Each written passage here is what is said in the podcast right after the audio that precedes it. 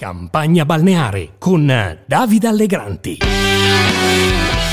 Invece è successo che purtroppo gli amici del PD, ex amici forse, i vertici del PD, evidentemente hanno iniziato ad avere dei sondaggi in mano, hanno letto un po' troppo i titoli dei giornali e sono rimasti fuorviati. Hanno letto che c'era un centro al 15% hanno letto che l'astro nascente del Movimento 5 Stelle era Luigi Di Maio. Benvenuti, benvenuti, venticinquesima puntata di campagna balneare. Io sono Davide Allegranti e alle elezioni politiche del 25 settembre manca sempre meno. Beppe Conte, il passante della storia, è ormai in forma smagliante. Si concede persino il lusso di perculare il PD per la scelta di allearsi con l'ex capo politico del Movimento 5 Stelle, Luigi Di Maio.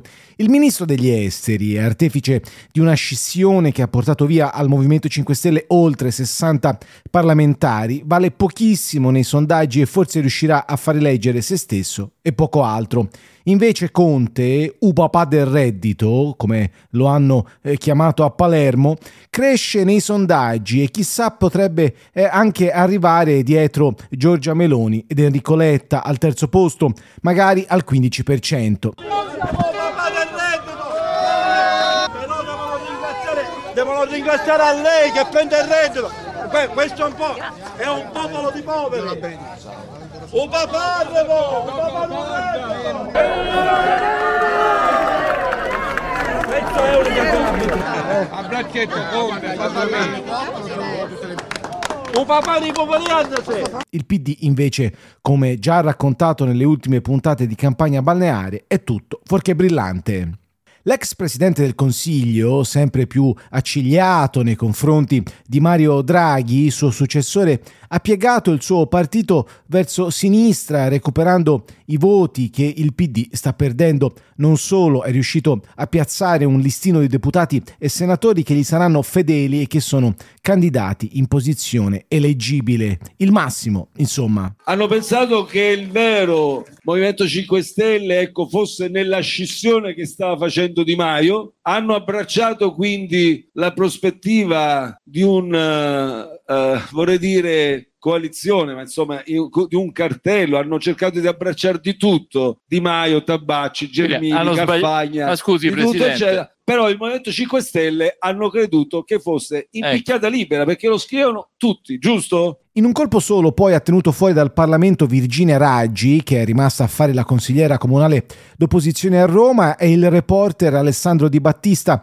che però alla festa del Fatto Quotidiano, nello scorso fine settimana, ha detto che un giorno arriverà il suo momento. Cioè, io stavo in Manciuria esterna, come le chiamano i cinesi, e Conte l'ho chiamato, perché poi c'è un rapporto molto schietto. L'ho chiamato, abbiamo parlato entrambi, non è che l'ho chiamato dicendo voglio posto e lui mi ha detto devi... Cioè, non è così, tra persone, secondo me, civili si parla di determinate questioni politiche. E io pure voglio, come dire, delle garanzie per capire e vediamo che cosa fa. Certo, quando Conte dice gli interessi americani e gli interessi europei non coincidono, per me lì è convincente. Sul tema delle sanzioni la penso come lui. Sul tema del PD, un partito che ti candida Di Maio è, fa un atto ostile. Quindi io mi auguro che il Movimento 5 Stelle con il PD neanche un caffè si prenderà in futuro. Qualora questo dovesse succedere, io avrò delle valutazioni in più da fare.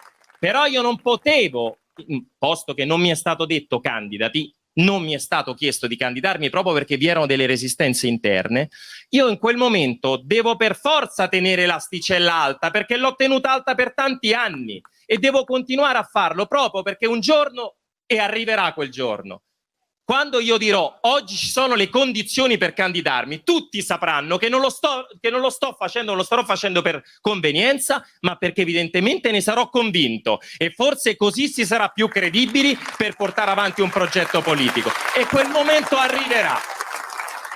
Dibba lo conosciamo bene, dice fesserie ma con estrema sicurezza, il che lo rende un leader perfetto per il Movimento 5 Stelle. Tuttavia deve solo sperare che Conte non vada troppo bene alle elezioni, perché se si candida a fare il rottamatore dei 5 Stelle, deve poter camminare liberamente sulle macerie.